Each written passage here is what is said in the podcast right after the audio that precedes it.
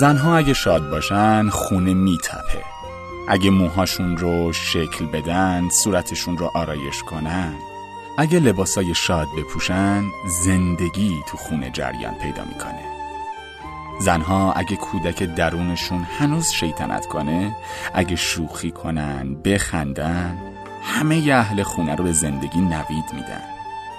اگه روزی زن خونه چشمهاش رنگ غم بده حرفهاش بوی گلایه و کسالت بده. اگه ذره بی حوصله و ناامید به نظر برسه همه اهل خونه غمگین میشن.